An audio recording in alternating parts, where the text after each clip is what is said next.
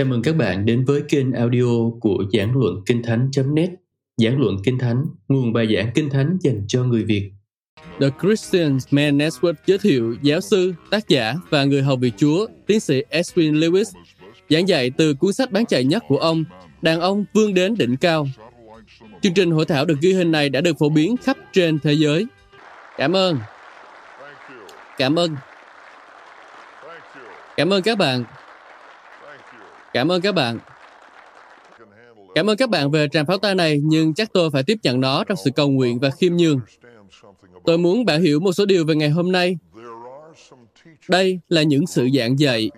Thực tế là cả ngày hôm nay, chúng ta sẽ chỉ nói đến những giáo lý nền tảng.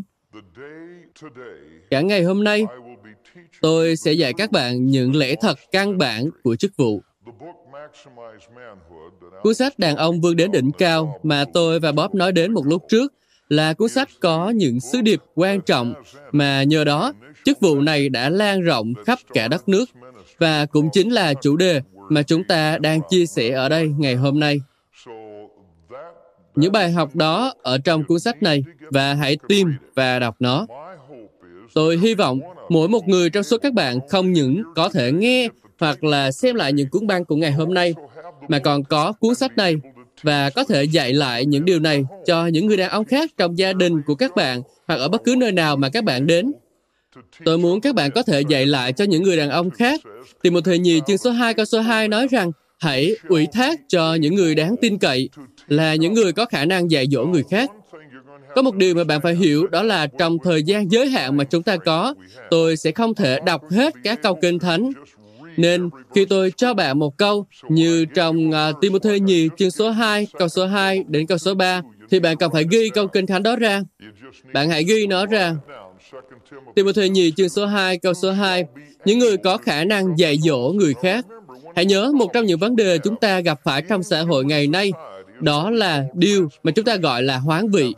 Và nó đơn giản nghĩa là lấy chữ A và thay nó bằng chữ E như cách các thư ký làm hoặc là chữ y thành chữ o, hoặc điều gì đó như vậy, chuyển vị hay là hoán vị. Chúng ta thậm chí cũng làm điều đó với lời Chúa. Tôi từng nhiều lần nói với mọi người rằng những gì chúng ta đã làm trong quá khứ là giảng về sự biệt riêng ra khỏi, nhưng chúng ta lại thực hành sự cách ly. Chúng ta đã rao giảng sự khiêm nhường, nhưng chúng ta lại thực hành sự tự ti. Chúng không đồng nghĩa với nhau.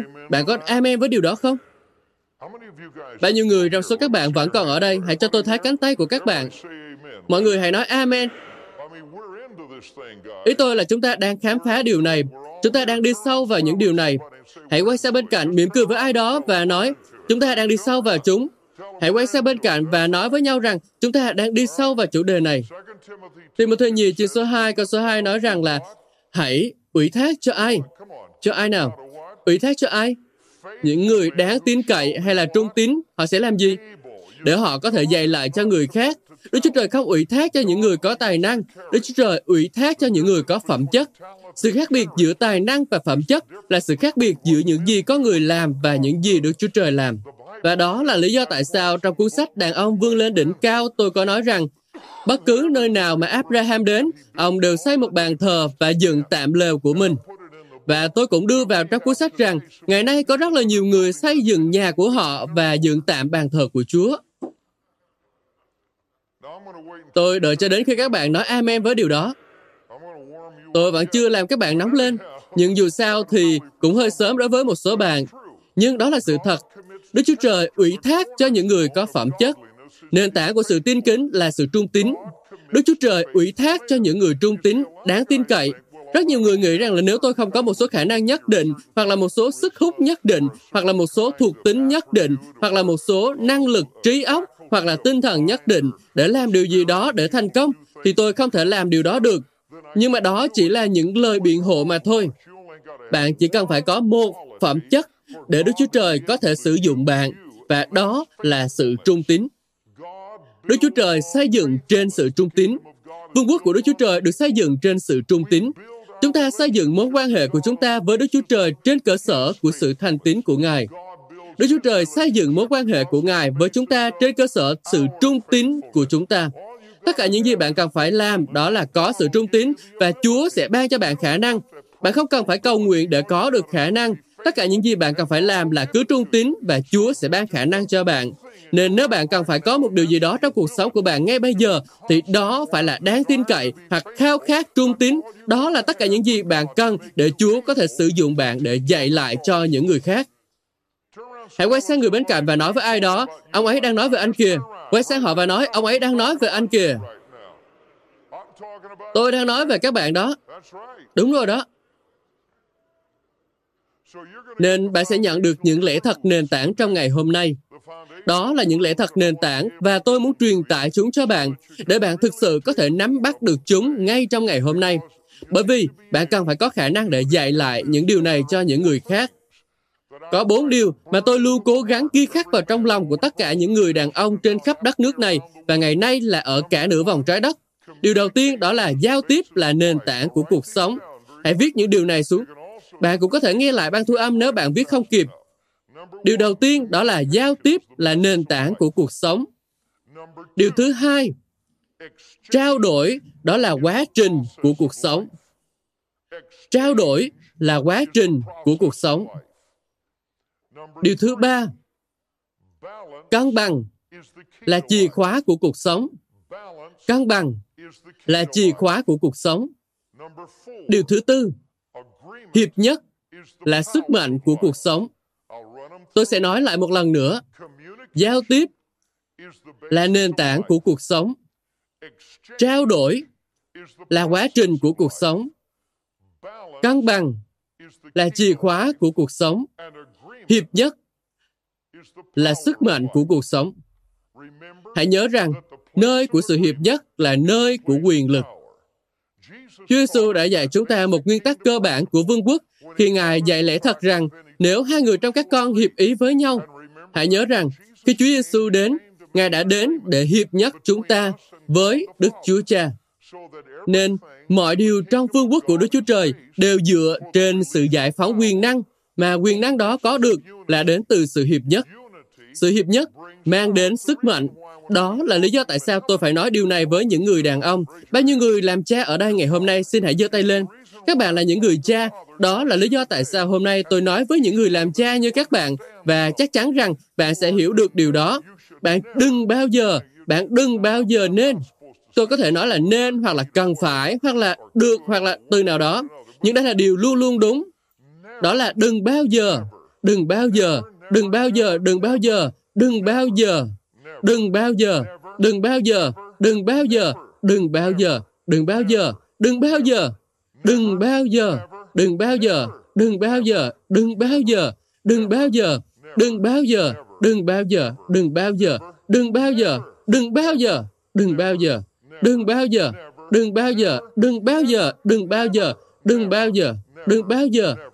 đừng bao giờ, đừng bao giờ, đừng bao giờ, đừng bao giờ, đừng bao giờ, đừng bao giờ. Đừng bao giờ bất đồng ý kiến với vợ của bạn trước mặt con của bạn. Bởi vì khi bạn bất đồng ý kiến với vợ trước mặt con của bạn, bạn mất đi quyền lực của mình trên chúng. Nơi của sự hiệp một là nơi của quyền lực. Hãy nói điều đó với tôi. Nơi của sự hiệp một là nơi của quyền lực. Bất đồng luôn tạo ra sự bất lực. Nên nếu bạn bất đồng ý kiến với vợ trước mặt con của bạn, thì bạn sẽ mất đi quyền lực của bạn, bạn sẽ mất đi thẩm quyền của bạn. Lý do tại sao nhiều đứa trẻ có thẩm quyền hoặc là quyền lực trên những người bạn của chúng là vì nếu chúng có thể khiến các bạn của chúng bất đồng, mất đoàn kết hoặc là tranh cãi, thì chúng có thể làm bất cứ điều gì mà chúng muốn làm. Chính điều này đã sản sinh ra thế hệ hippie. Đó là thế hệ của những người trẻ tuổi thất vọng với cha mẹ của họ. Sự thất vọng đó dẫn đến sự chán nản, và sự chán nản dẫn đến sự vỡ mộng.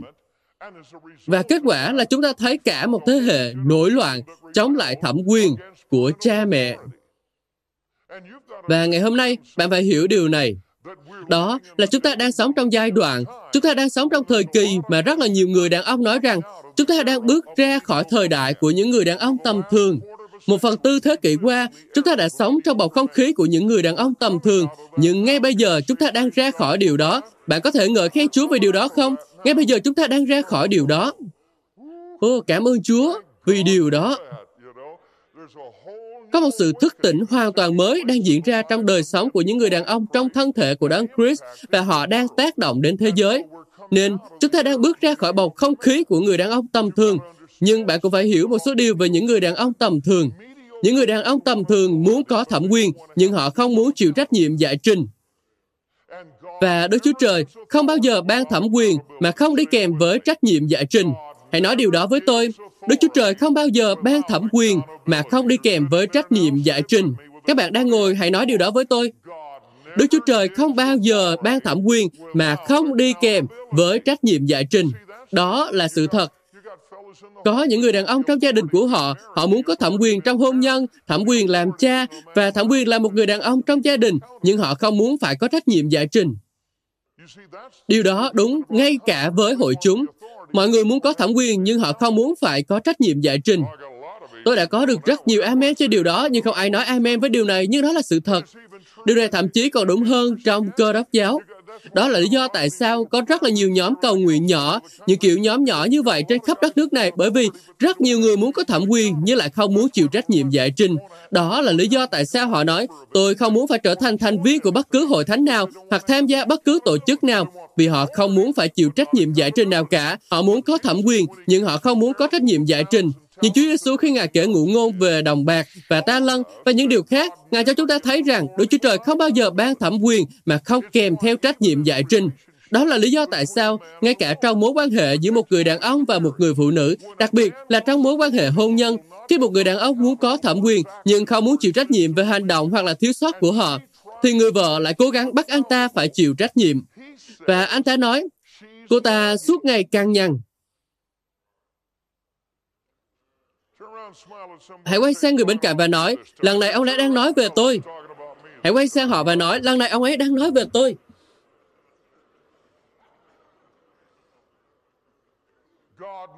Đức Chúa Trời không bao giờ ban thẩm quyền mà không đi kèm với trách nhiệm giải trình. Hãy nói điều đó với tôi. Đức Chúa Trời không bao giờ ban thẩm quyền mà không đi kèm với trách nhiệm giải trình.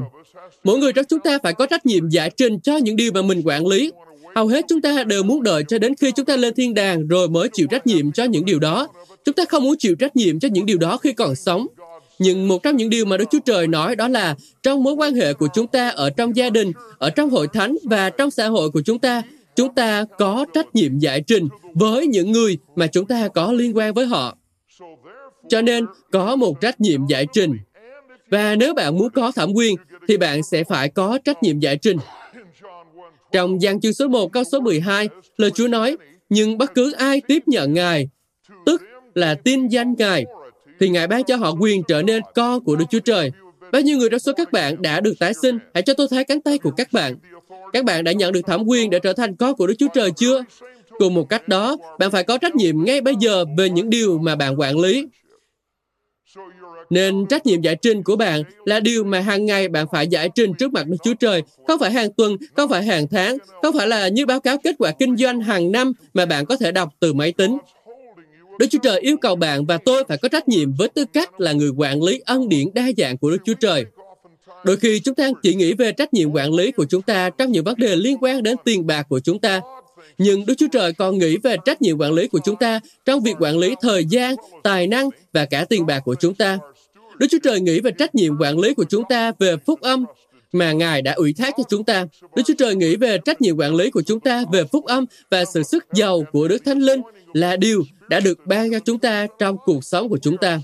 Chúng ta là những người quản lý ân điển đa dạng của Đức Chúa Trời.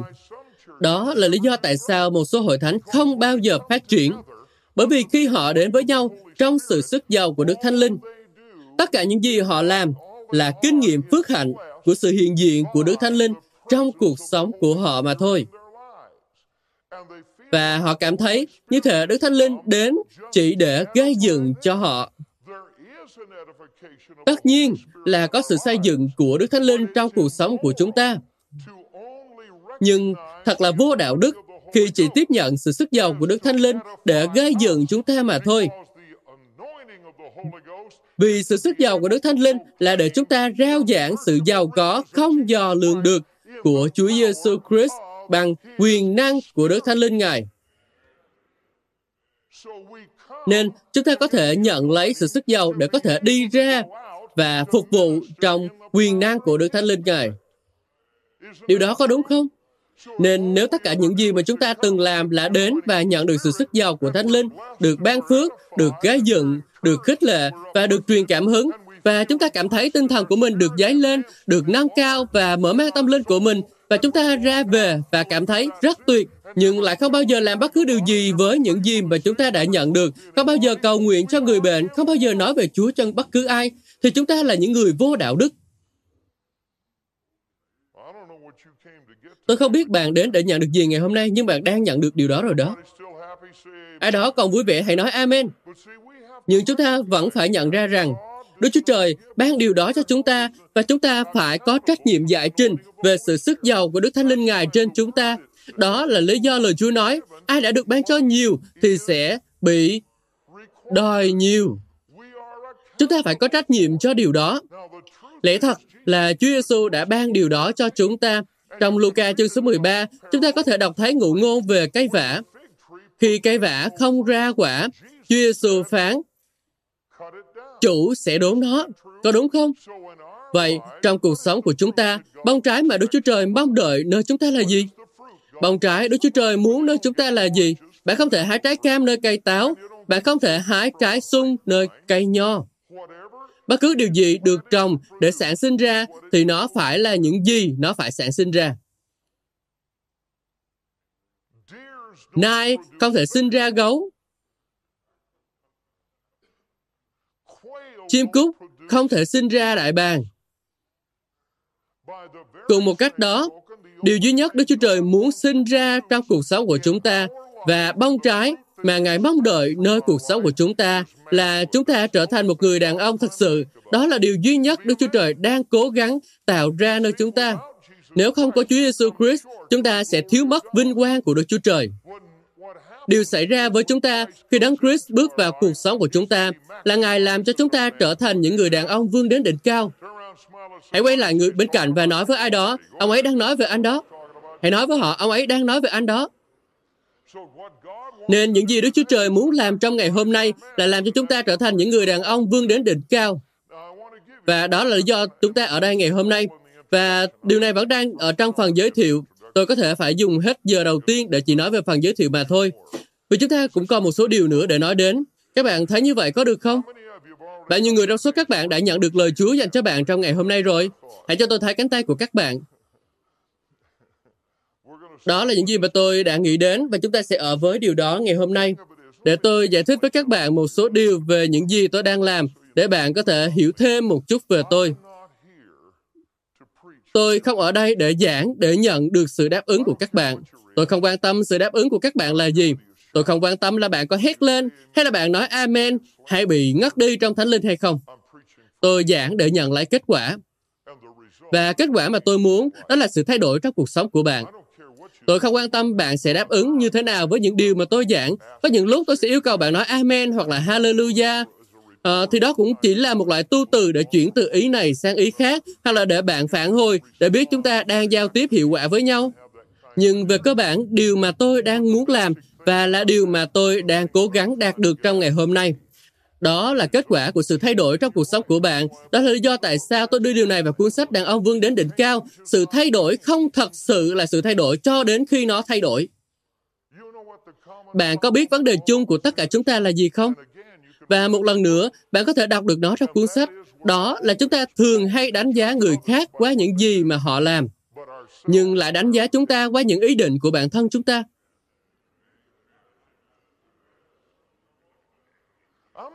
Tôi sẽ nói lại một lần nữa. Phải mất một chút thời gian để các bạn có thể hiểu được điều này. Nhưng và xin thứ lỗi vì sự thông tục của tôi, vì tôi gọi uh, các quý ông ở đây đó là bạn. Tôi nên nói là anh em hay là quý vị hay là gì đó, nhưng mà tôi lại gọi là bạn. Có những ờ, uh, CEO ngồi bên dưới là chủ tịch của một số tập đoàn nói rằng là uh, tôi không phải là bạn.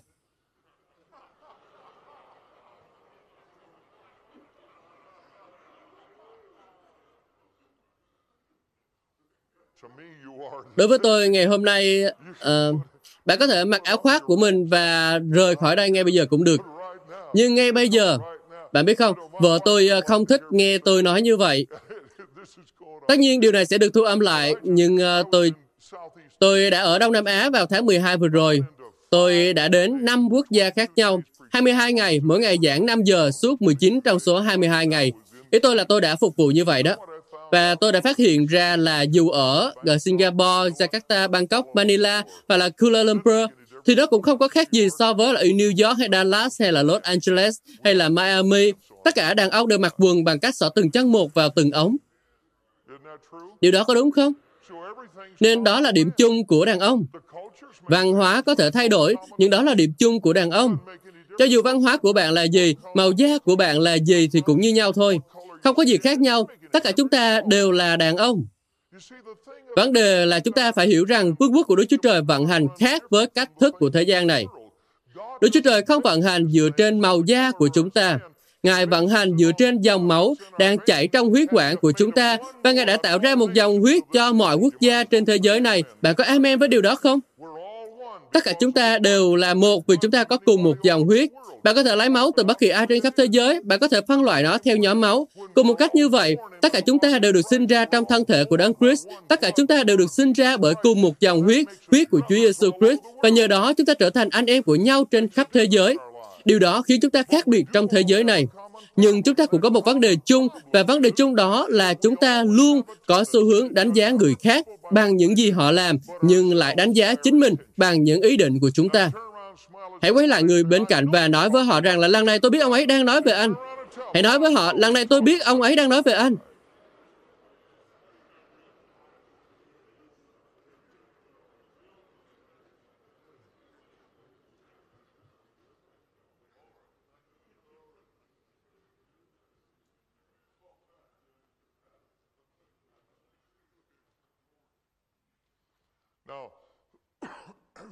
Bây giờ chúng ta hãy cùng đọc ở trong ờ, Corinto nhất chương số 10. Đó là phần kinh thánh gốc mà chúng ta sẽ sử dụng sáng nay. Để đi vào điều này, tôi muốn bạn hiểu lý do tại sao Chúa đang chạm đến cuộc sống của chúng ta và lý do tại sao lại có một sự thức tỉnh mới trong thân thể của Đấng Christ đang xảy ra trên thế giới ngày nay và trong thân thể của Đấng Christ. Trong Thi Thiên 107 và câu số 20, nếu bạn có kinh thánh, hãy mở ra câu này. Một lần nữa, hãy nhớ rằng chúng ta đang nói về các lễ thật nền tảng. Thi Thiên 107, câu số 20 nói rằng Ngài ban lời Ngài và hãy cùng đọc với tôi. Tất cả mọi người, những ai đang ngồi, hãy đọc thành tiếng với tôi. Hãy bắt đầu đọc nào. Ngài ban lời Ngài và chữa lành họ, cứu họ khỏi mồ mã. Hãy đọc lại một lần nữa. Ngài ban lời Ngài và chữa lành họ, cứu họ khỏi mồ mã. Mọi điều mà Đức Chúa Trời làm, Ngài làm theo một khuôn mẫu. Tất cả mọi điều Đức Chúa Trời làm, Ngài đều làm dựa trên một nguyên tắc. Tất cả mọi điều Đức Chúa Trời làm, Ngài đều làm dựa trên một khuôn mẫu. Tất cả mọi điều Đức Chúa Trời làm, Ngài đều làm dựa trên một nguyên tắc. Do đó, nếu bạn biết khuôn mẫu của Đức Chúa Trời cho cuộc đời của bạn và bạn xây dựng cuộc sống của mình dựa trên các nguyên tắc kinh thánh, tức là chìa khóa của vương quốc, thì bạn sẽ thành công trong cuộc sống. Một trong những lý do nhiều người thiếu sự xuất sắc của Đức Chúa Trời mà chỉ chấp nhận những điều tốt là kẻ thù của những điều tốt nhất. Tức là chấp nhận sự tầm thường chứ không phải là sự xuất sắc. Đó là bởi vì họ làm theo khuôn mẫu cuộc sống mà người khác đã tạo ra cho họ. Một trong những điều mà tôi cố gắng ghi khắc vào lòng của những người giảng lời Chúa trên khắp đất nước này, và các mục sư đang ngồi đó ngay bây giờ, hãy lắng nghe tôi này. Tôi muốn các anh chị em cũng hiểu những gì mà tôi nói đây. Những bài học này là dành cho những người làm kinh doanh, nhưng tôi cũng đang nói với các anh em là những mục sư.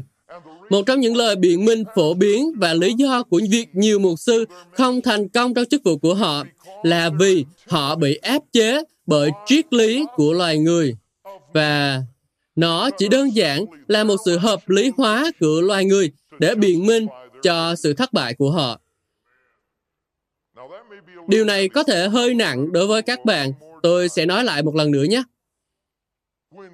khi chúng ta tiếp nhận triết lý của người khác. Và nó chỉ đơn giản là một sự hợp lý hóa để biện minh cho sự thất bại của họ. Chúng ta đang tiếp nhận sự thất bại của họ. Các bạn có hiểu điều đó không? Đức chúa trời là đức chúa trời của từng cá nhân. Tất cả chúng ta đều có hai mắt, chúng ta có một cái mũi, một số bạn có tóc. Tất cả chúng ta đều có những điểm chung nhưng Đức Chúa Trời là Đức Chúa Trời của từng cá nhân. Và khi bạn tìm thấy khuôn mẫu của Đức Chúa Trời cho chức vụ của bạn, khuôn mẫu của Đức Chúa Trời cho công việc kinh doanh của bạn, hoặc là khuôn mẫu của Đức Chúa Trời cho cuộc sống của bạn, cuộc sống của bạn, công việc của bạn, hôn nhân của bạn, hoặc là hội thánh của bạn sẽ thành công. Nhưng chúng ta rất dễ sống theo triết lý của những người khác. Và nó chỉ đơn giản là một sự hợp lý hóa để biện minh cho sự thất bại của họ. Bởi vì khi mà bạn đọc ngụ ngôn về đồng bạc và các ta lân, bạn sẽ thấy rằng là người làm ít nhất thì lại là người nói nhiều nhất.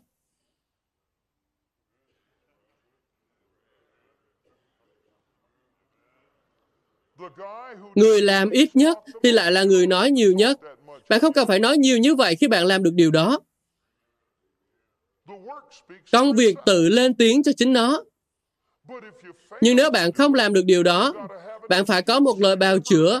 Hãy nhớ, một lời bào chữa không phải là một lý do. Điều này có quá nhanh đối với các bạn không? Các bạn có đang ở đây không? Một lời bào chữa không phải là một lý do. Hãy nói điều đó với tôi. Một lời bào chữa không phải là một lý do. Và tất cả những gì người đó đã làm trong ngụ ngôn của Chúa Giêsu là đưa ra những lời bào chữa anh ta đưa ra một lời bào chữa như một lý do. Anh ta nói gấp 7 lần so với những người khác. Anh ta đã đưa ra lời bào chữa như một lý do. Lời bào chữa không phải là lý do. Đức Chúa Trời không chấp nhận những lời bào chữa. Bạn không thể thấy ai đó đứng trước mặt Đức Chúa Cha trước sự phán xét và uh, Đức Chúa Cha hỏi rằng là ngươi đã làm gì với con ta là Giêsu? Uh, ờ, để con xem thử. Uh, con đã đến hội thánh và một số người vô ý và hôi hám ờ, đứng ở bên cạnh con nên ờ, con đã bị vấp phạm và thật là một điều rồ dại con người đưa ra biết bao nhiêu lời bào chữa rồ dại để không phục vụ Đức Chúa Trời và hoặc là không làm những gì mà Đức Chúa Trời muốn họ làm. Điều đó có đúng không? Chúng ta không thể bào chữa với Chúa. Và xem này, trong cuốn sách mới, Nguyên tắc tiềm năng sắp được xuất bản, và cũng trong ban ghi âm Nguyên tắc tiềm năng, tôi có nói về cuộc đời của Joseph. Điều được nói đến đó là Đức Chúa Trời không có kế hoạch cho sự thất bại. Hãy nói điều đó với tôi, Đức Chúa Trời không có kế hoạch cho sự thất bại. Hãy nói lại lần nữa, Đức Chúa Trời không có kế hoạch cho sự thất bại. Đức Chúa Trời chưa bao giờ lên kế hoạch cho sự thất bại của những người tin cậy nơi Ngài. Từ sáng thế ký đến khải huyền, Đức Chúa Trời không bao giờ lên kế hoạch cho sự thất bại cho những người tin cậy nơi Ngài. Trong kế hoạch của Đức Chúa Trời có những sự thất bại xảy ra, nhưng Đức Chúa Trời không bao giờ lên kế hoạch cho một sự thất bại. Có một sự khác biệt giữa hai điều này. Kế hoạch của Đức Chúa Trời dành cho cuộc sống của bạn không phải là kế hoạch cho sự thất bại. Đức Chúa Trời không bao giờ xây dựng dựa trên những điều tiêu cực. Đức Chúa Trời luôn xây dựng dựa trên những điều tích cực. Đức Chúa Trời luôn xây dựng dựa trên những điều tích cực. Hãy nói điều đó với tôi. Đức Chúa Trời xây dựng dựa trên những điều tích cực. Đó là lý do tại sao Đức Chúa Trời làm cho chúng ta có thể xưng nhận để loại bỏ những điều tiêu cực và nhận lấy những điều tích cực. vì Đức Chúa Trời xây dựng dựa trên những điều tích cực đó. Đó là lý do tại sao bạn đọc không thấy chỗ nào trong Kinh Thánh nói rằng Đức Chúa Trời ngự giữa những lời phàn nàn và chỉ trích của dân sự Ngài. Bạn có amen với điều đó không? Đức Chúa Trời ngự giữa điều gì? Sự ngợi khen. Bởi vì sự ngợi khen là gì? Ngợi, hãy nói cùng nói điều đó với tôi, ngợi khen là gì nào? Ngợi khen là điều tích cực, phàn nàn, than vãn hay chỉ trích là gì? Là những điều tiêu cực. Đức Chúa Trời không xây dựng dựa trên điều gì?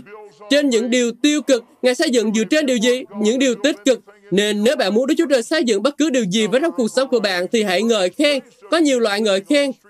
Ngợi khen không có nghĩa là đứng trên góc phố của một con đường dài và nói là ngợi khen Chúa Hallelujah. Ngợi khen nghĩa là xem trọng. Ngợi khen nghĩa là biết ơn. Ngợi khen nghĩa là rất là nhiều điều khác nữa. Tất cả những lời ngợi khen đều luôn tích cực, nhưng những lời tăng bốc thì lại luôn là tiêu cực, bởi vì tăng bốc, châm ngôn nói rằng là đó là sự lừa dối của kẻ thù. Bất cứ lúc nào bạn tăng bốc ai đó, bạn đang hủy hoại họ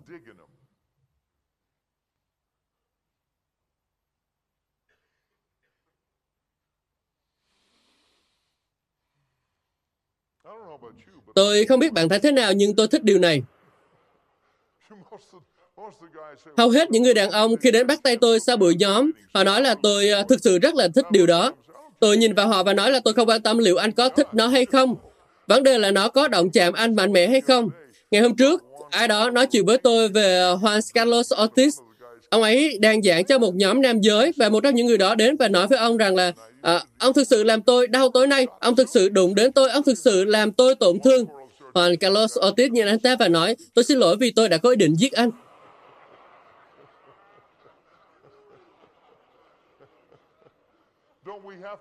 Có phải chúng ta phải chết trước rồi sau đó mới sống được sự sống phục sinh sao? Đức Chúa Trời không kêu gọi chúng ta sống một sự sống bị đóng đinh, mà Ngài kêu gọi chúng ta sống một sự sống phục sinh. Đúng là chúng ta đã bị đóng đinh với Đấng Christ, nhưng khi mà chúng ta bị đóng đinh rồi thì chúng ta đang sống trong quyền năng của sự phục sinh. Điều đó cũng giống như khi ai đó được báp tem nước, một sự nhận họ xuống nước và họ có làm như thế này trong lễ báp tem không? Họ có nhận người đó xuống rồi để họ ở dưới đó luôn không? Tức là người đó đang sống một cuộc sống bị đóng đinh. Bạn đã chết cho những điều thuộc về thế gian và bạn đã chết cho những điều thuộc về xác thịt và bạn đã chết cho những điều thuộc về ma quỷ. Nhưng phước thay cho tấm lòng của bạn, bạn đã không chết luôn, bạn đã sống lại bởi quyền năng của Đức Thánh Linh và bạn đang sống trong quyền năng của sự phục sinh. Hallelujah! Chúng ta hãy dâng lên Đức Chúa Trời của lễ của sự ngợi khen cho điều đó. Chúng ta đang sống trong quyền năng của sự phục sinh. Chúng ta đang sống trong quyền năng của sự phục sinh.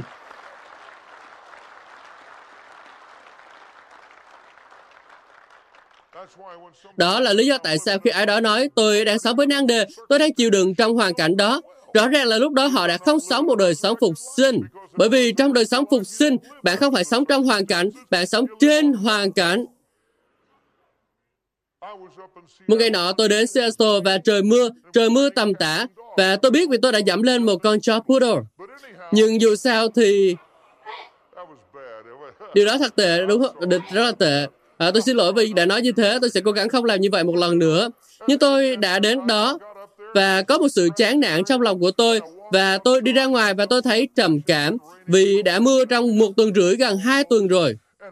Mọi người đều rất là khó chịu, cao gắt ở trong sân bay. Tôi đi ra ngoài và đứng đó, giơ tay lên và cảm ơn Chúa vì ánh nắng mặt trời. Vì bên trên những đám mây đó, mặt trời luôn chiếu sáng. Nên bạn không ngợi khen Đức Chúa Trời trong hoàn cảnh hoặc là dưới nghịch cảnh.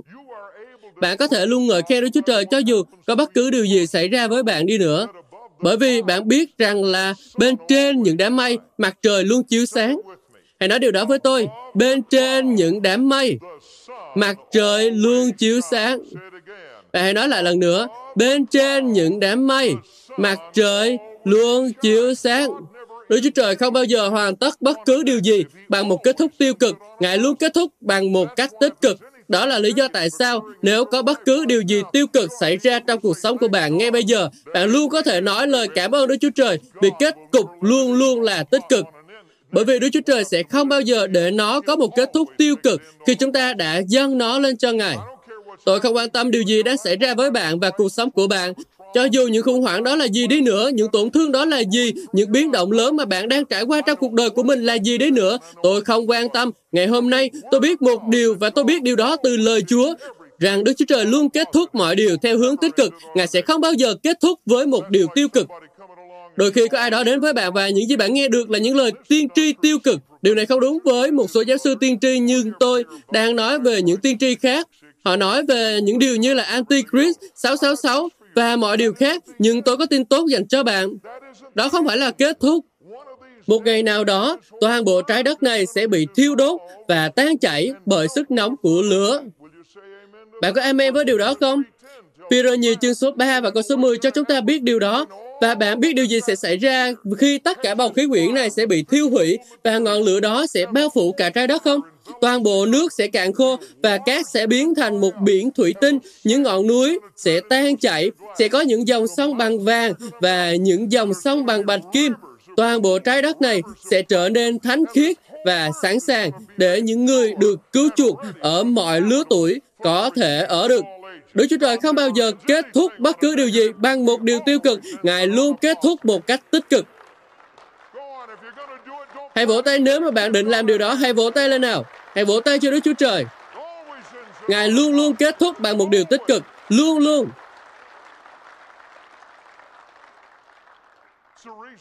Đó là lý do tôi có thể cầu nguyện với bất kỳ ai trong bất kỳ điều kiện nào. Bởi vì tôi biết rằng cho dù vấn đề có là gì đi nữa, thì Đức Chúa Trời sẽ không để nó kết thúc theo một hướng tiêu cực khi nó đã được dâng lên cho Ngài. Hãy nhớ rằng Đức Chúa Trời sẽ chỉ giữ những gì đã được dâng lên cho Ngài. Đó là lý do tại sao cầu nguyện là điều cần thiết trong cuộc sống của bạn. Đó là lý do tại sao bạn cần phải cầu nguyện. Bạn không cầu nguyện vì ai đó nói anh phải cầu nguyện đi. Bạn không cầu nguyện vì lúc đó bạn được cảm động và nói tôi sẽ cầu nguyện nửa giờ mỗi ngày. Tất cả chúng ta đều là những kẻ vi phạm pháp luật bởi bản chất xác thịt cũ của chúng ta.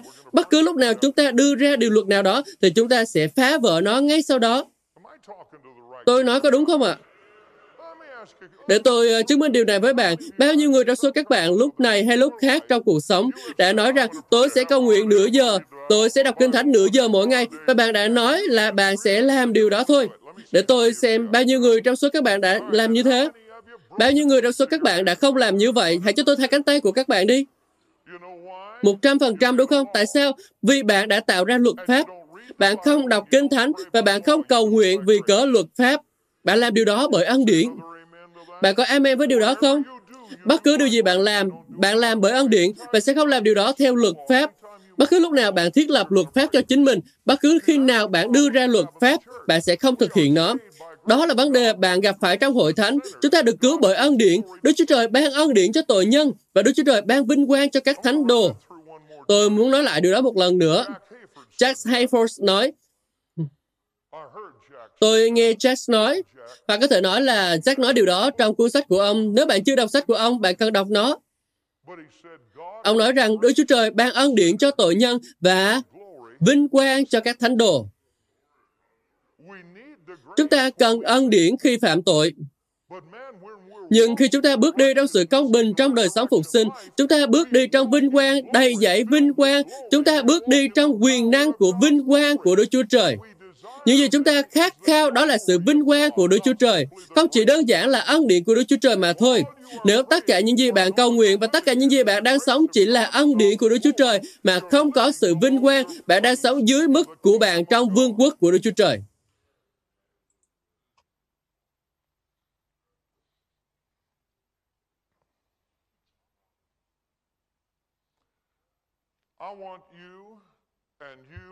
Tôi muốn tất cả các bạn trong khán phòng này, tôi muốn chúng ta giơ tay lên và nói, Chúa ơi, xin hãy làm cho con đầy dạy vinh quang của Ngài ngày hôm nay. Nào hãy nói với Đức Chúa Trời, xin đổ đầy con bằng vinh quang của Ngài Chúa ơi.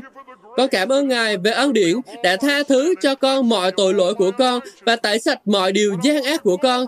Nhưng hôm nay con muốn công bố vinh quang, vinh quang, con muốn vinh quang của Đức Chúa Trời, Chúa ơi. Con muốn vinh quang, hãy làm đầy dạy con bằng vinh quang của Ngài. Hãy làm đầy dạy con bằng vinh quang của Ngài. Hãy làm đầy dạy con bằng vinh quang của Ngài, Chúa ơi. Hallelujah. Bây giờ hãy ngợi khen Đức Chúa Trời trong tâm linh. Hãy để vinh quang của Đức Chúa Trời đầy dạy tấm lòng của bạn. Hãy để vinh quang của Đức Chúa Trời đầy dạy tâm hồn của bạn. Hãy để vinh quang của Đức Chúa Trời đầy dạy tâm linh của bạn. Hãy để vinh quang đó được xuất hiện ra. Hãy để vinh quang đó tăng lên từng ngày. Có sự tăng trưởng trong vinh quang đó, có quyền năng ở trong vinh quang đó. Ngợi khen danh của Chúa ngay tại nơi bạn đang ở trong hội thánh. Hãy làm điều đó ngay bây giờ. Hãy giơ tay lên và bắt đầu ngợi khen Ngài. Ngợi khen Ngài trong tâm linh nếu các bạn biết cách làm điều đó. Đừng hổ thẹn về vinh quang của Đức Chúa Trời. Đức Chúa Trời ban vinh quang của Ngài cho chúng ta. Hallelujah! Ngày hôm nay xin đàm đầy dạy chúng con bằng vinh quang của Ngài Chúa ơi. Xin để vinh quang của Đức Chúa Trời đến trong cuộc sống của chúng con. Xin để vinh quang của Ngài đi qua chúng con vào trong hội thánh của Ngài Chúa ơi. Chúng con ngợi khen Ngài ngày hôm nay. Hallelujah! Hallelujah!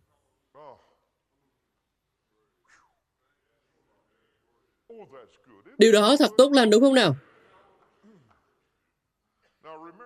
Bây giờ hãy nhớ rằng tôi đang cố gắng nói về đề tài đàn ông vươn đến đỉnh cao và tôi đang chuyển tải một số lẽ thật nền tảng vào trong tâm trí và tấm lòng của bạn để bạn có thể nhận được lời Chúa. Tôi đã đọc cho bạn trong thi thi 107 câu số 20 và lý do tôi làm điều đó là vì tôi muốn bạn hiểu rằng tất cả mọi điều Đức Chúa Trời làm, Ngài làm theo một khuôn mẫu, Ngài làm theo một nguyên tắc. Hôm nay tôi sẽ viết trên bảng đen và khi tôi viết trên bảng đen, đừng bận tâm về chữ viết của tôi. Tôi đã ở Virginia Beach và khi chúng tôi đã có một ngày ở với nhau, một anh chàng giơ tay lên và nói, à, thưa tiến sĩ Coates, tôi nói, à, tôi đây. Anh nói, tôi muốn làm chứng một phép lạ.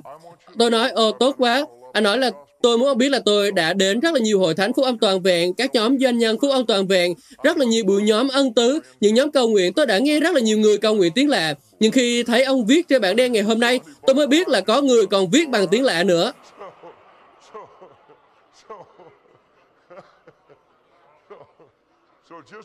Nên à, hãy chịu đựng tôi một chút nha. Hãy tập trung với tôi. Bởi vì tôi viết rất là nhanh. Nhưng ờ, điều mà tôi muốn bạn hiểu là Chúa Giêsu là đầu của hội thánh. Tôi sẽ nói lại một lần nữa, mọi người cùng nói với tôi nhé. Chúa Giêsu là đầu của hội thánh. Đôi khi chúng ta có thể không cảm thấy như vậy, nhưng Ngài thật là như vậy. Khuôn mẫu mà Chúa Giêsu sử dụng và khuôn mẫu mà Đức Chúa Trời sử dụng để chữa lành cho thế giới là Ngài đưa ra một lời của Ngài. Lời đó nhận được một thân thể và bước vào trong thế giới để mang sự chữa lành cho thế giới. Khi Chúa Giêsu đến, Ngài đã đến trong điều gì? Một thân thể đã chuẩn bị cho Ngài. Và Ngài đã đến thế giới để mang đến sự chữa lành. Nếu bạn muốn tôi nói lại mô hình này một lần nữa thì nó là Đức Chúa Trời ban cho một điều gì nào? Lời Chúa. Lời Chúa được ban cho một điều gì? Thân thể. Và mang lại sự chữa lành cho thế giới. Đó là khuôn mẫu của Đức Chúa Trời. Đức Chúa Trời không thể nói với những người chưa được tái sinh để mang đến sự chữa lành cho họ như điều mà Ngài muốn. Ngài phải nói một lời và lời đó nhận được một thân thể và bước vào trong thế gian. Đó là khuôn mẫu của Đức Chúa Trời. Hãy nhớ rằng trong quá trình hoặc là nguyên tắc cuộc sống của chúng ta có một cái khuôn mẫu. Khuôn mẫu đó là khi lời ờ, Đức Chúa Trời đến, lời đó sẽ đến với sự khải thị. Khi lời Chúa đến, lời Chúa luôn đến trong sự khải thị. Sự khải thị sau đó đổi thành sự cảm thúc. Dưới sự cảm thúc của sự khải thị, tất cả mọi sự cũ đều đã qua đi, tất cả mọi sự đều trở nên mới. Điều này được gọi là quyền năng bùng nổ của một thuộc tính mới. Dưới sự cảm thúc của sự khải thị, tất cả mọi sự cũ đều đã qua đi, tất cả mọi sự đều trở nên mới. Lối sống của bạn thay đổi, những thói quen của bạn thay đổi, những suy nghĩ của bạn thay đổi, mọi điều về bạn bắt đầu thay đổi. Và sự thay đổi đó đôi khi đem đến sự đau đớn. Có thể đôi khi nó không dễ chịu lắm, nhưng luôn luôn là một sự thay đổi mang tính cách mạng khi sự tái sinh diễn ra trong tấm lòng, sự đổi mới diễn ra trong tâm trí và tất cả mọi sự cũ đều đã qua đi và tất cả mọi sự đều trở nên mới. Vì sự cảm thúc và sự thay đổi đã diễn ra trong lối sống của bạn, nên sau đó bạn bắt đầu có những cái mong muốn và có tình yêu thương của Đức Chúa Trời trong tấm lòng của bạn. Và kết quả là tình yêu thương của Đức Chúa Trời trong lòng bạn là bạn có tình yêu thương của Ngài dành cho anh chị em trong Chúa. Một trong những bằng chứng đầu tiên về tình yêu thương của Đức Chúa Trời trong lòng bạn là tình yêu thương dành cho anh em trong Chúa. Tôi sẽ nói điều đó một lần nữa. Một trong những bằng chứng đầu tiên về tình yêu thương của Đức Chúa Trời trong lòng bạn là tình yêu thương dành cho anh em trong Chúa. Bởi vì trước khi tình yêu thương của Đức Chúa Trời bước vào tấm lòng của bạn qua sự tái sinh, bạn đã không yêu anh em trong hội thánh như cách bạn đang làm bây giờ.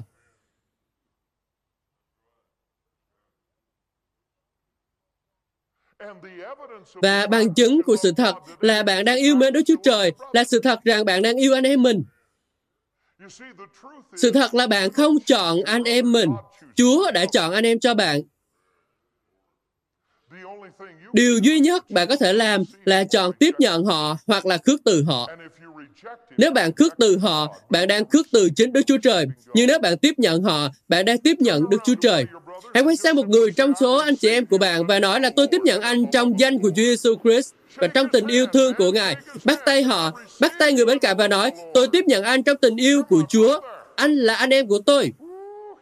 Các bạn là anh em của tôi. Scott, anh là anh em của tôi. Rất vui được gặp anh Scott. Đúng vậy. Điều gì sẽ xảy ra khi sự cảm xúc đó đến? Nó đòi hỏi phải được thể hiện ra. Khi đó, việc thể hiện ra điều đó trong cuộc sống của bạn nghĩa là bạn trở nên gắn bó với những người có cùng đức tin quý giá giống như bạn. Có cùng đức tin quý giá giống như bạn.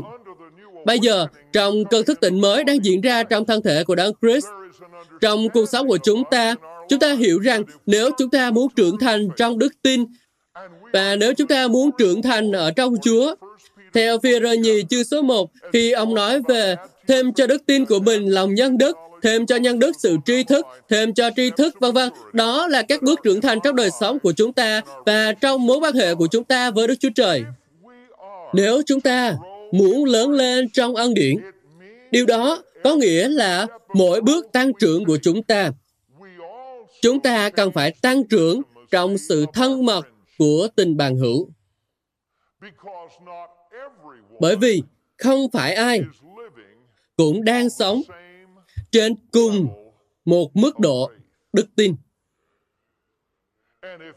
Nếu bạn chuyển từ mức độ đức tin này sang mức độ đức tin khác, một người bạn của bạn không như vậy, và anh ta không muốn bạn chuyển sang mức độ đức tin mới đó, và bạn cho phép anh ta ngăn trở bạn, và bạn giữ mình ở lại cùng mức độ với anh ta thay vì tiến lên, thì bạn đã không kết nối với những người có cùng đức tin quý giá.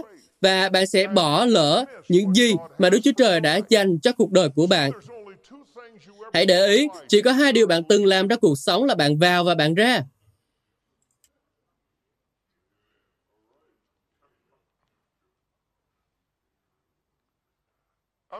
Tôi đang nói về các nguyên tắc của vương quốc và đó là những gì mà Chúa Giêsu đã dạy chúng ta. Chỉ có hai điều chúng ta từng làm trong cuộc sống là chúng ta vào và chúng ta ra. Bạn ra khỏi giường sáng nay và bạn vào phòng tắm. Ít nhất tôi hy vọng bạn đã làm như vậy. Bạn vào phòng tắm rồi bạn ra phòng tắm. Bạn quay trở lại phòng ngủ rồi bạn mặc quần áo vào. Bạn ra khỏi phòng ngủ rồi bạn vào bếp. Bạn ra khỏi bếp rồi bạn vào nhà để xe. Bạn ra khỏi nhà để xe rồi bạn vào trong xe. Bạn ra khỏi xe rồi bạn vào trong hội thánh. Và mọi điều bạn làm là bạn vào và bạn ra. Đó là tất cả những gì mà bạn từng làm. Và bạn cũng làm như vậy với các mối quan hệ.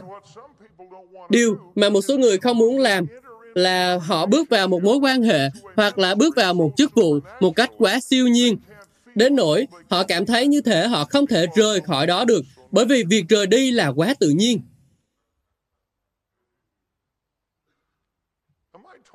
Có ai ờ, ở đây hiểu điều này không? Bao nhiêu người trong số các bạn, Đức Chúa Trời đã đưa bạn vào một điều gì đó cách rất là siêu nhiên, thuộc linh, vinh quang, diệu kỳ. Rồi đến khi phải rời ra khỏi điều đó, thì nó lại là rất tự nhiên. Bạn thậm chí không thể tin rằng đó là Đức Chúa Trời. Hãy cho tôi thấy cánh tay của các bạn. Trong toàn bộ hội thánh này gần như là 100%. Tất cả những gì chúng ta từng làm chỉ là vào và ra. Chúng ta bước vào trong cuộc sống này và chúng ta sẽ ra khỏi đó. Và cách chúng ta rời khỏi cuộc sống này quyết định cách chúng ta bước vào cuộc sống tiếp theo. Cũng như vậy, trong 8 giai đoạn của sự trưởng thành, cách bạn ra khỏi bụng mẹ quyết định cách bạn bước vào trong giai đoạn sơ sinh, cách bạn ra khỏi giai đoạn sơ sinh quyết định cách bạn bước vào tuổi ấu nhi, cách bạn ra khỏi tuổi ấu nhi quyết định cách bạn bước vào tuổi thiếu nhi, cách bạn ra khỏi tuổi thiếu nhi quyết định cách bạn bước vào tuổi thiếu niên. Và trong mỗi giai đoạn của cuộc sống có những sự khủng hoảng xảy ra. Khủng hoảng là điều cần thiết để tăng trưởng. Chúng ta đang sống trong một nền văn hóa hạnh phúc, nơi mọi người đều nghĩ, ờ, chúng ta không nên trải qua sự khủng hoảng nào cả, mọi việc đều phải ổn định.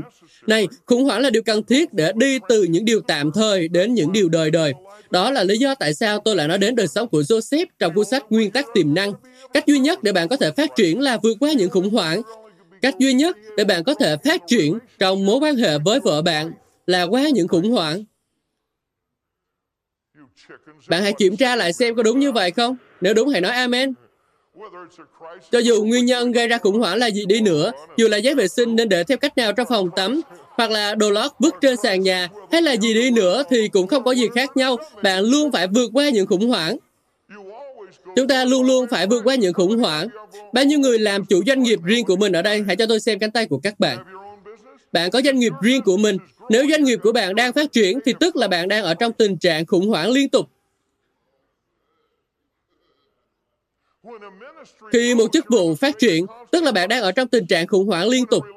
Khi một mối quan hệ đang phát triển, tức là bạn đang ở trong tình trạng khủng hoảng liên tục. Đó là lý do tại sao tôi cố gắng nói với mọi người, nếu bạn đang trải qua khủng hoảng, hãy cảm ơn Chúa vì bạn đang phát triển.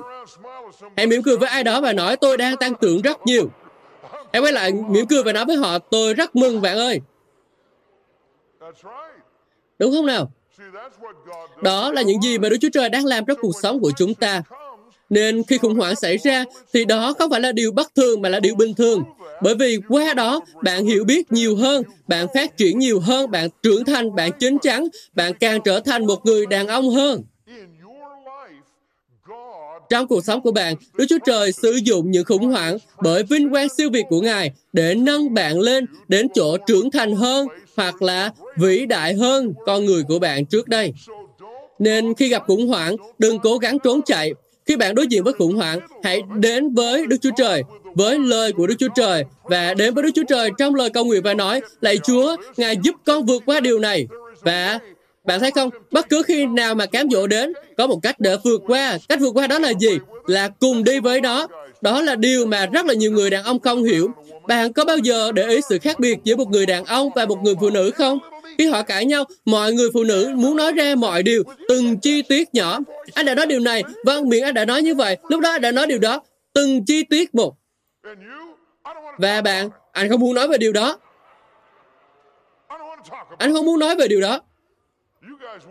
Các bạn không nói amen về điều đó, nhưng đó là sự thật, đó là điều bạn làm. Anh không muốn nói về điều đó. Đó là bởi vì bạn không chịu giao tiếp. Cách duy nhất để bạn có thể phát triển là qua giao tiếp. Và nếu bạn không muốn giao tiếp về điều đó, và đó là sự khác biệt, và đó là lý do tại sao tôi viết về điều đó trong cuốn sách. Thực tế là có sự khác biệt giữa nam và nữ. Tôi không biết bạn có biết điều đó hay không, nhưng có sự khác biệt giữa nam và nữ. Tôi đã nói điều này 10.000 lần nhưng tôi sẽ nói lại với các bạn. Sự khác biệt giữa nam và nữ cũng được ghi lại trong cuốn sách đó. Đó là đàn ông là tiêu đề và phụ nữ là chi tiết. Phụ nữ muốn từng chi tiết nhỏ nhất của mọi thứ. Còn bạn thì chỉ cho cô ấy tiêu đề. Nên nếu gần đây bạn gặp vấn đề, vợ chồng bạn cãi nhau và bạn đổ lỗi cho ma quỷ về điều đó, ma quỷ đã không bắt đầu cuộc tranh cãi, bạn là người đã bắt đầu. Bạn không nhận ra rằng cô ấy khác với bạn, cô ấy muốn từng chi tiết.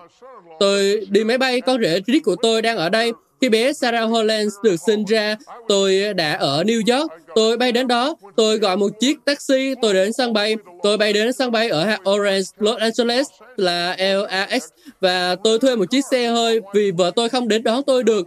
Cô ấy ở lại với em bé mới sinh. Tôi thuê một chiếc xe hơi và lái đến đó vào lúc nửa đêm. Và đây là vợ tôi Nancy, đây là Louis, con gái tôi. Họ gặp tôi ở cửa. Chúng tôi bước vào. Ở đó, trông như một nhà trẻ, có bé Randall ở đó. Tôi nhìn qua cửa sổ, tất cả các bé đều ở trong nôi và cả Sarah. Tôi thấy Sarah Holland Bevan, bé nằm đó. Tôi thấy tay, chân, mắt, mũi, ngón chân, tất cả các bộ phận của bé. Rồi tôi quay lại và nói, đi thôi.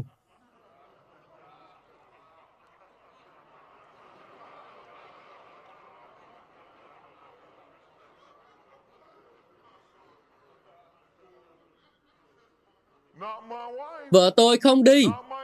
Con gái tôi không đi. Họ vẫn đứng đó. Ồ, nhìn vào móng tay của em bé này. Nhìn vào lông mi của em bé này. Nhìn vào từng chi tiết nhỏ ở đó. Và đó là cách của đàn ông chúng ta. Bạn bước vào nhà sau một ngày làm việc vất vả. Vợ bạn hỏi, hôm nay anh làm gì? Làm việc.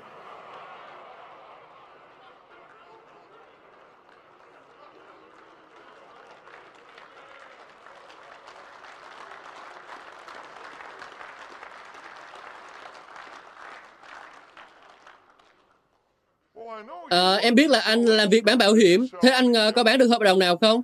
Ờ.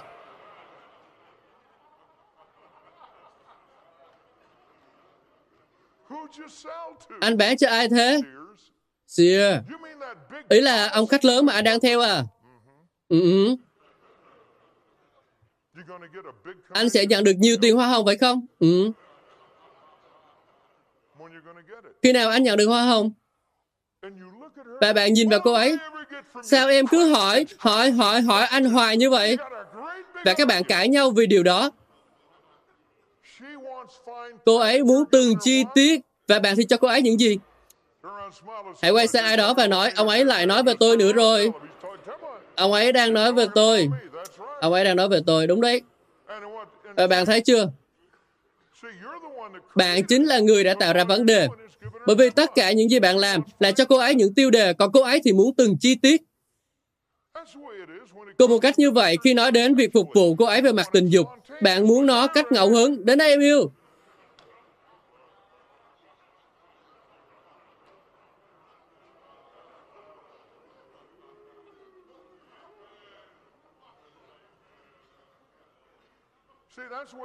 Đó là lý do tại sao nhiều anh, nhiều anh không biết đàn ông và phụ nữ khác nhau. Đàn ông bị kích thích bởi thị giác. Phụ nữ bị kích thích bởi âm thanh và sự âu yếm. Sự thật là như vậy, bạn đang làm việc. Cô thư ký hoặc là một cô nàng xinh đẹp nào đó bên kia đường đi ngang qua.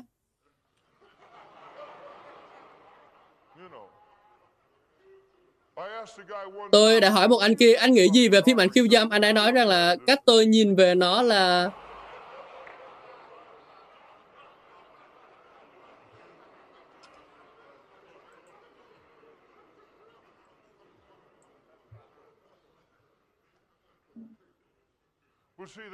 Bạn thấy không? Đó là con người của bạn. Bạn thấy hưng phấn, bạn thấy mình bị kích thích bởi những điều như vậy. Rồi bạn uh, bước khắp nhà. Ý tôi là bạn đã sẵn sàng. Này em yêu, em đang ở đâu? Bạn không quan tâm đó là nhà bếp, sân sau, hay phòng ngủ, hay phòng khách. Hay, em đang ở đâu? Bạn đến gần cô ấy và tim bạn đập thật là nhanh vì hưng phấn. Cô ấy nói, đừng có động vào em, đừng động vào em.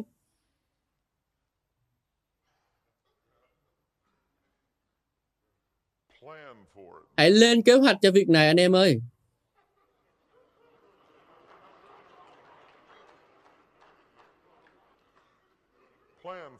Hãy lên kế hoạch cho việc này. Hãy về nhà, đi tắm,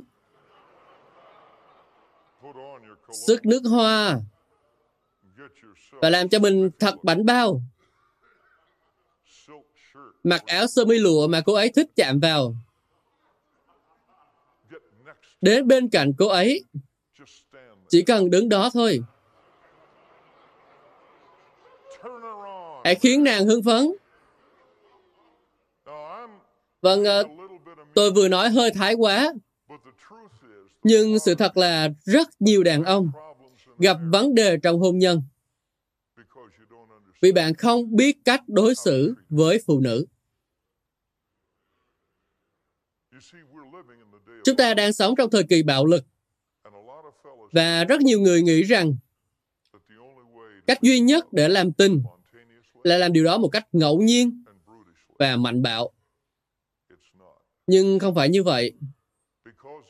Bởi vì phim ảnh khiêu dâm, tội hiếp dâm đang lan tràn trong đất nước của chúng ta. Chúa kêu gọi bạn yêu vợ mình, chứ không phải chỉ ngủ với cô ấy mà thôi. Đó là lý do tại sao tôi viết ra sự thật là trong thời đại của chúng ta, rất nhiều người trong chúng ta không hiểu rằng một trong những đặc điểm của một người đàn ông thực sự là khả năng dịu dàng. Đức Chúa Trời phán trong lời Ngài. Đúng hơn là tác giả Thi Thiên đã viết trong lời Chúa rằng cách Ngài đối xử dịu dàng với con đã làm cho con được tôn trọng. Sự dịu dàng là bông trái của Thánh Linh. Có một đòi hỏi khắc nghiệt nơi chúng ta nếu chúng ta muốn sống một đời sống cơ đốc, chúng ta phải móc mắt ra, chặt tay đi nếu nó phạm tội. Nhưng chúng ta phải khắc nghiệt với bản thân mình và dịu dàng với những người khác. Và bản lĩnh đàn ông thực sự có thể được minh họa rõ nhất qua cách chúng ta đối xử với người phụ nữ của chúng ta cách dịu dàng. Cô ấy sẽ đáp lại với sự dịu dàng của bạn tốt hơn rất nhiều so với khi bạn thô lỗ, thô thiển, thô tục hoặc là ô uế với nàng. Cô ấy sẽ đáp ứng với nó tốt hơn rất nhiều. Hãy hiểu rằng họ là từng chi tiết, còn bạn là tiêu đề. Nhiều khi bạn không hiểu thực tế là để cô ấy có thể đáp ứng với nhu cầu của bạn, thì bạn phải có những động chạm vuốt ve. Rất nhiều phụ nữ chỉ đơn giản là muốn có được điều đó. Và một lát sau chúng ta sẽ nói về điều đó, bởi vì đàn ông trong mối quan hệ với vợ mình, rất nhiều người phụ nữ chỉ đơn giản muốn cảm nhận được sự bảo vệ của chồng mình. Họ chỉ đơn giản muốn cảm nhận được sức mạnh của chồng mình. Họ chỉ muốn cảm nhận được sức mạnh của chồng mình. Nên tất cả những gì họ muốn làm đơn giản là rút vào lòng của chồng và được vuốt ve. Nên đôi khi cô ấy đến và chỉ đơn giản là muốn được vuốt ve. Cô ấy muốn được chạm vào. Đó là tất cả những gì mà cô ấy muốn. Bạn chỉ đụng vào cô ấy một cái và nói, đến đây em, hãy làm điều đó đi. Bạn muốn đi thẳng vào vấn đề. Cô ấy thì lại không muốn như vậy. Tất cả những gì cô ấy muốn là cảm nhận được sức mạnh từ bạn. Và sức mạnh của bạn nằm ở khả năng dịu dàng với người phụ nữ của mình. Ồ thôi nào, hãy nói Amen, hoặc là Hallelujah, hoặc là làm điều gì đó. Hãy làm điều gì đó đi. Nhưng mà bao nhiêu người trong số các bạn biết đó là sự thật? Hãy cho tôi thấy cánh tay của các bạn. Tôi đang nói với các bạn, điều đó có đúng không? Được rồi, hãy để tôi đi tiếp. Tôi sẽ kết thúc chủ đề này nhanh thôi. Tôi đang cố gắng để làm rõ. Nên, việc sống xứng hợp nghĩa là chúng ta kết hợp bản thân với những người có đức tin quý giá và sau khi tham gia cùng với họ, chúng ta liên tục phát triển trong đức tin của mình. Nên nó nghĩa là chúng ta có thể bước vào và bước ra một mối quan hệ và bước vào một mối quan hệ khác vì chúng ta muốn kết nối với những người có đức tin quý giá khi chúng ta trưởng thành trong đức tin của mình. Các bạn đã hiểu rõ điều đó chưa? Để tôi không cần phải làm rõ hơn nữa. Ai hiểu rồi hãy nói Amen. Được rồi, điều xảy ra là khi chúng ta bắt đầu sống cuộc đời xứng hợp mới này trong mối quan hệ với những người khác, dù là tư cách thành viên hay là gì đó, thì sau đó chúng ta có xu hướng biến nó trở thành một khuôn khổ hình thức. Nghĩa là chúng ta bắt đầu sống một đời sống không có quyền năng của sự khải thị hoặc là không có quyền năng của sự cảm thúc và chúng ta biến nó trở thành một khuôn khổ hình thức cho chính mình. Và nếu chúng ta cho phép mình sống trong khuôn khổ hình thức đó mà không đổi mới, thì nó sẽ trở nên rập khuôn. Hãy nhớ rằng tội lỗi của tuổi trẻ là dục vọng. Tội lỗi của tuổi trung niên là kiêu ngạo. Và tội lỗi của tuổi già là định kiến. Và điều gì sẽ xảy ra? Đó là lý do tại sao Đức Chúa Trời lại đem đến những sự thức tỉnh mới. Và lý do chúng ta có mặt ở đây ngày hôm nay là vì có rất là nhiều người đàn ông trong hội thánh trên 50 tuổi đã trở nên rập khuôn cứng nhắc.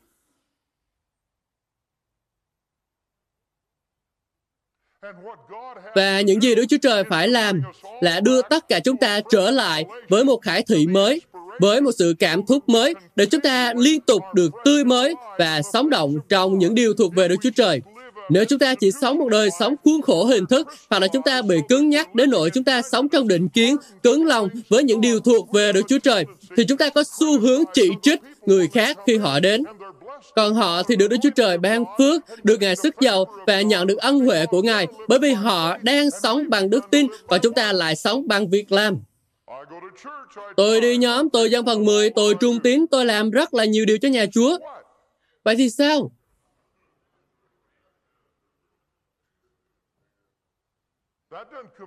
Điều đó có làm cho Đức Chúa Trời để ý đến bạn không? Cách duy nhất để bạn sống một cuộc đời kết quả là sống bằng đức tin. Bất cứ lúc nào không sống bằng đức tin, bạn đang sống trên một nền tảng sai trật. Bạn có amen với điều đó không? Luôn luôn phải sống bằng đức tin. Nhưng hãy để tôi nói nhanh một chút. Khi Đức Chúa Trời ban lời của Ngài, lời Chúa, hãy xem lời đó là gì. Lời đó là gì? Lời đó là người công bình sẽ sống bởi đức tin. Và chính lời này đã thúc đẩy cuộc cải chánh. Cuộc cải chánh dưới thời Martin Luther. Lời đó có một thân thể. Vì mọi người bắt đầu đi theo ông, nên tất cả họ được gọi là gì? Hãy nói đi, hãy nói lớn hơn những người Lutheran. Nên lời Chúa có một thân thể, đó là những người Lutheran. Và lời này đến với thế giới và đem đến sự chữa lành cho thế giới. Sau này có một lời nữa là thánh hóa. Sự thánh hóa đến bởi một người đàn ông tên là John Wesley. Ông đã sống một cuộc đời có phương pháp. Ông tỉ mỉ trong mọi việc ông làm. Và bởi vì ông rất có phương pháp và tỉ mỉ như vậy, nên những người đi theo ông được gọi là những người có phương pháp hay là những người giám lý. Tôi cũng nói điều này trong cuốn sách của tôi, đó là những người theo giám lý. Các bạn có hiểu điều đó không nào? Sau đó có một lời khác đến, đó là quyền năng. Và từ quyền năng này đến qua sự tuôn đổ của Thánh Linh vào đầu thế kỷ thứ 20 và họ tin vào sách công vụ chưa số 1 có số 8. Nhưng khi Đức Thánh Linh giáng trên các con, thì các con sẽ nhận lấy quyền năng. Lời đó có một thân thể mới, và thân thế đó được gọi là gì? Ngũ tuần. Và sau đó xuất hiện một lời khác, đó là lời đổi mới. Và từ đổi mới này, có một thân thể mới được gọi là những người ân tứ. Và sau đó có một lời khác là từ thông công. Và từ này có một thân thể mới và thân thể này được gọi là môn đệ hóa. Và sau đó lời này xây dựng các hội thánh lớn như là hội thánh của John Kicho ở Seoul, Hàn Quốc và nhiều hội thánh lớn khác. Nhưng hãy nhớ rằng có những sự sai trật S-A-I-T-R-A-T, sai trật đã xảy ra, đó là khi lẽ thật bị đưa đến mức cực đoan. Bạn đưa bất cứ điều gì đến mức cực đoan thì nó sẽ rơi vào chỗ sai trật. Nên tôi không quan tâm bạn làm điều đó với các ân tứ, hay là bạn làm điều đó với việc môn đồ hóa, hay là bạn làm điều đó với quyền năng, thì cũng không có gì khác nhau cả. Sau đó xuất hiện một lời khác, và một lời đó là từ chuyển từ mối quan hệ trong việc môn đề hóa sang một từ khác là từ đồng nhất. Và từ đồng nhất này, sau đó nhận được một thân thể mới được gọi là lời đức tin. Mọi người hay nói lời đức tin là phong trào được xây dựng trên lời công bố. Không, bạn xác định bản thân của mình trong cuộc sống bởi lời Chúa. Hãy nói điều đó. Lời Chúa, huyết và thánh linh. Hãy cùng nói điều đó với tôi. Lời Chúa, huyết và thánh linh. Hãy nói lại. Lời Chúa, huyết và thánh linh. Hãy nói lại lần nữa. Lời Chúa, huyết và thánh linh. Nhưng trong nhiều hội thánh, chúng ta được đồng nhất với Chúa bằng huyết và nói về thánh linh. Nhưng chúng ta quên đi sự thật rằng mình cần phải được đồng nhất với lời Chúa trước tiên. Nên khi Đức Chúa Trời mang từ đồng nhất trở lại, Ngài đã sử dụng từ xưng nhận để thiết lập sự cân bằng với địa vị hay sự đồng nhất mà chúng ta có trong Đức Chúa Trời. Nên vấn đề với chúng ta ở đây ngày nay không chỉ đơn giản là vấn đề xưng nhận, đó là vấn đề về danh phận của chúng ta. Và tôi được đồng nhất với Đức Chúa Trời bởi lời xưng nhận của tôi về Ngài. Hãy nhớ, Chúa không bao giờ xây dựng điều gì trên điều tiêu cực, Ngài luôn xây dựng trên những điều tích cực. Hãy nói điều này với tôi, hãy nói điều này với tôi ngay bây giờ. Các, tất cả các bạn ngay bây giờ hãy nói điều này với tôi. Ngay tại đây bạn ở, ngay bây giờ hãy nói. Khi tôi ngồi ở đây giờ này, tôi hy vọng tôi được cứu. Tôi hy vọng tôi được rửa sạch bởi huyết. Ồ, sao các bạn không nói theo? Ý tôi là sao các bạn nói như thể một quả bóng bị xì hơi như vậy? Được rồi, chúng ta hãy thử lại nha. Khi tôi ngồi ở đây, ngay bây giờ, tôi biết là, tôi biết là, tôi biết là, là tôi biết là, là tôi đã được cứu bởi huyết, đã được đầy dạy bởi Đức Thánh Linh, và đang bước đi trong lời Chúa. Tôi tuyên bố rằng tôi là con cái Đức Chúa Trời, rằng tôi đã sống trên thế gian và tôi bước đi trong sự thánh khiết. Tôi đang sống trong vương quốc của Đức Chúa Trời. Tôi bước đi trong lời Chúa và vinh quang của Đức Chúa Trời đầy dẫy lòng tôi. Bạn cảm thấy như thế nào về những lời này? Amen. Amen. Nên những gì xảy ra đó là khi lời Chúa đến, lời Chúa tạo ra trong chúng ta ý thức về Đức Chúa Trời thay vì ý thức về tội lỗi. Nếu tất cả những gì bạn đã từng làm là sống và nói rằng bạn là một tội nhân hàng đầu và tội lỗi của bạn tồi tệ đến mức như thế nào, thậm chí bạn biết cuối cùng bạn biết mình sẽ làm gì, đó là bạn sẽ phạm tội. Nhưng nếu bạn sống và nói về Đức Chúa Trời tốt lành như thế nào, Đức Chúa Trời vĩ đại ra sao, và thế nào bạn có quan hệ với Ngài và quyền năng của Đức Chúa Trời trong cuộc sống của bạn như thế nào, ý thức về Đức Chúa Trời sẽ đưa bạn đến với sự tin kính. Bạn có amen với điều đó không?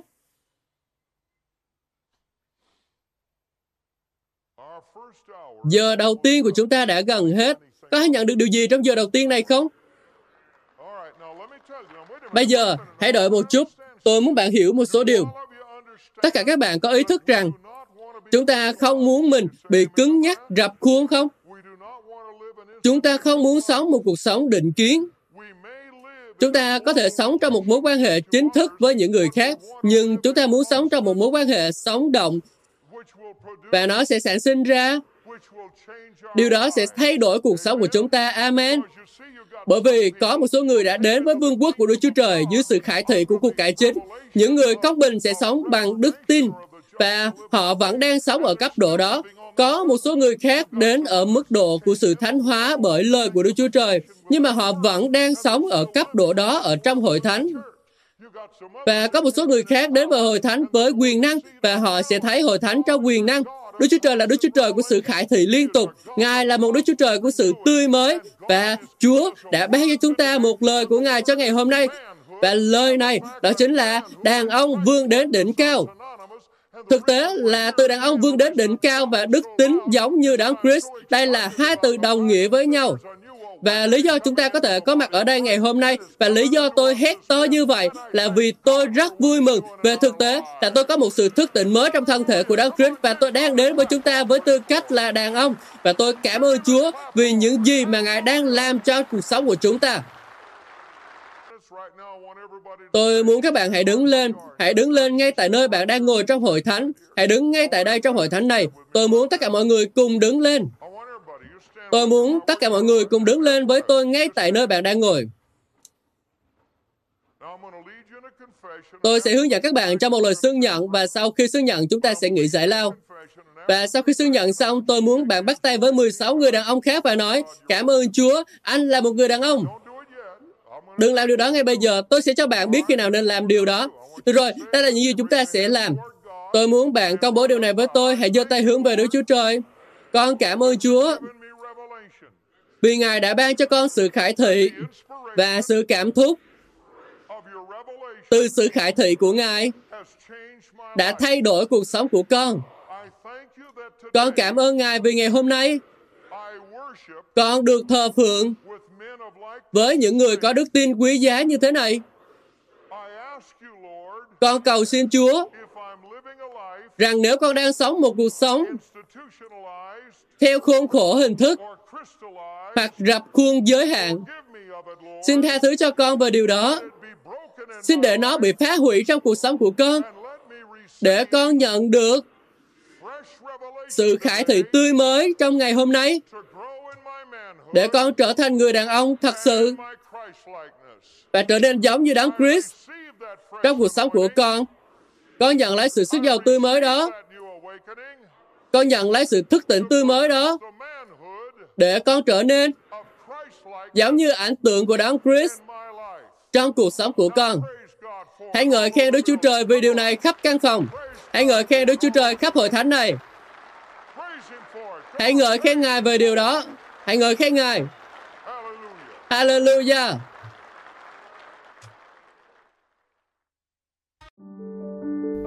Các bạn vừa nghe xong bài giảng được phát trên kênh audio của giảng luận Kinh Thánh Kênh nhằm cung cấp cho các tín hữu và tôi tớ Chúa người Việt những bài giảng chọn lọc của các diễn giả kinh điển trong những thời đại khác nhau. Để biết thêm thông tin về chúng tôi, xin vui lòng truy cập trang web giảng luận kinh thánh.net. Xin chào và hẹn gặp lại các bạn trong những bài giảng tiếp theo.